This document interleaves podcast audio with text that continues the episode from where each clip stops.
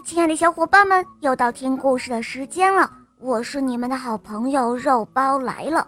今天的故事是刘伟乔小朋友点播的，让我们来听听他的声音吧。大家好，我叫刘伟乔，今年我五岁了，我来自安徽省芜湖市。我喜欢《小肉包童话》《萌猫森林记》，我也喜欢我的同学是叶天使。今天我想点播一个故事，故事的名字叫《八仙斗花龙》。好的，小宝贝，下面我们就一起来收听你点播的故事喽，《八仙斗花龙》演播肉包来了。很久很久以前，有一个传说，说有一天啊，八仙要到东海去游蓬莱岛，本来呢。他们腾云驾雾，一眨眼的功夫就可以到。可是吕洞宾偏偏别出心裁，提出要乘船过海，同时要观赏海景。于是铁拐李将拐杖往海里一扔，喝了一声“变”，顿时拐杖就变成了一艘宽敞漂亮的大龙船。这样一来。八位神仙就可以坐船观景、喝酒吟诗，非常热闹。可不料，也因此惹出了一场麻烦。原来啊，在龙宫里有一条花龙，这条花龙呢，是龙王的第七个儿子，被称为花龙太子。这一天，花龙太子闲得没事。就在水晶宫外游荡，忽然他听到海面上有仙乐之声，便循声而去。猛然看到一条雕花龙船，里面坐了八位奇形怪状的大仙，其中呢有一个妙龄女郎，桃脸杏腮，楚楚动人。花龙太子见后非常喜欢，这时候的他。早已经忘记了师傅南极仙翁的忠告，也忘记了龙王母的训导，想入非非，似魔似痴的迷上了这位何仙姑。八仙在海上吟诗作对，怎会想到花龙太子半路上来挡路呢？平静的海面突然掀起了一个巨浪，将雕花龙船打翻了。张国老眼尖，翻身就爬上了毛驴背。曹国舅心细，脚踏翘板，浪里飘。韩湘子放下了仙笛，当坐骑。汉钟离打开了蒲扇，垫脚底。蓝采和攀住了花篮边，铁拐李失了拐杖，幸亏抱着一个葫芦。只有吕洞宾。他毫无戒备，弄了个浑身湿透。这时候，汉钟离慌忙的点人数，点过来点过去，咦，怎么只有七位大仙了？男的俱在，独缺了一个何仙姑。奇怪，这何仙姑究竟跑哪儿去了呢？汉钟离掐指一算，大吃一惊，原来。是花龙太子拦路抢了人，把何仙姑抢到龙宫里去了。剩下的七位大仙，个个咬牙切齿，杀气腾腾，直奔龙宫。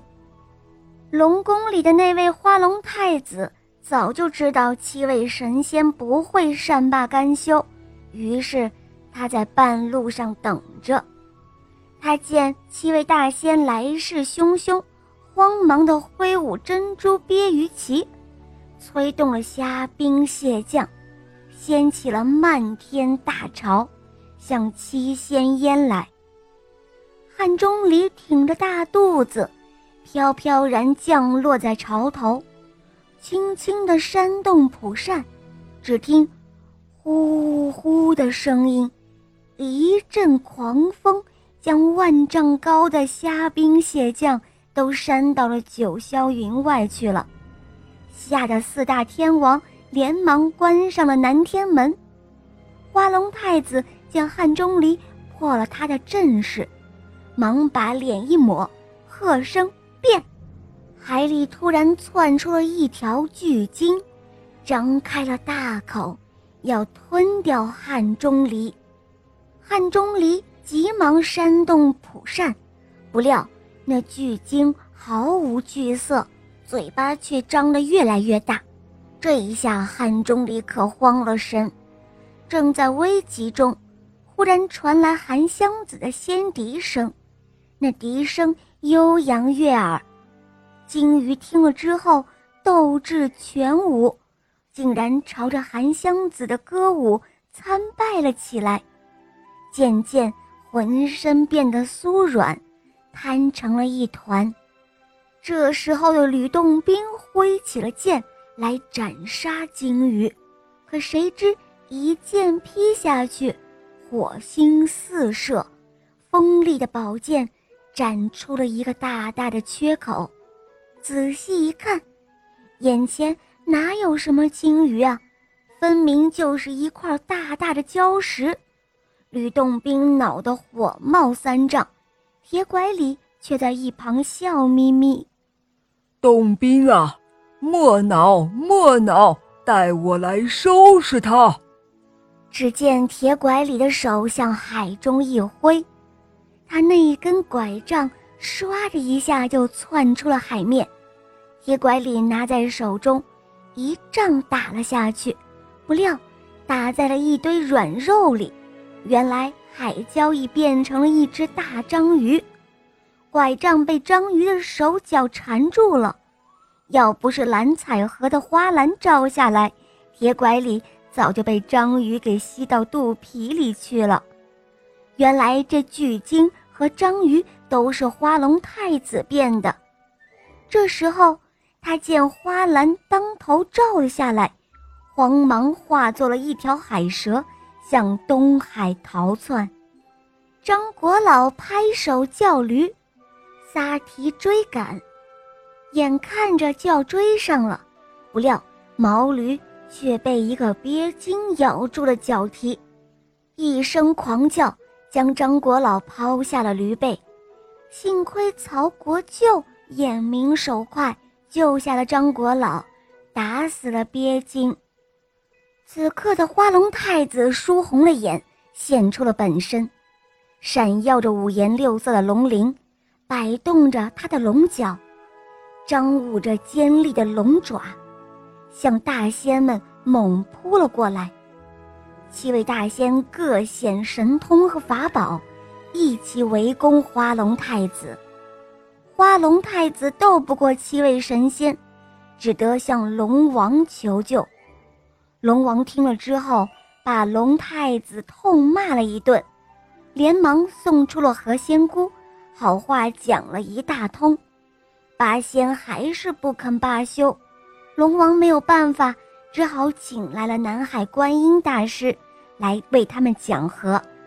一场风波总算是平息了，八位神仙再也没有兴致去游蓬莱岛了。大家都怪吕洞宾节外生枝，才寻来了一场懊恼。吕洞宾却笑着说道：“哈哈，这怎么能怪我呢？这要怪啊，还要怪我们的何仙姑啊！谁让她是一位女神仙，又生得如此美丽呢？”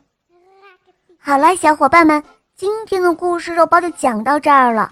刘伟乔小朋友点播的故事好听吗？嗯，你也可以找肉包来点播故事哦。大家可以通过微信公众号搜索“肉包来了”，在那儿可以给我留言，也可以通过喜马拉雅搜索“小肉包童话《恶魔导师王复仇记》”，有六十集，非常好听哦。小伙伴们赶快搜索收听吧。好了，刘伟乔小宝贝，我们一起跟小朋友们说再见吧，好吗？祝大家！学习进步，更上一层楼。小朋友们再见啦！嗯，小伙伴们，我们明天再见哦，么么哒。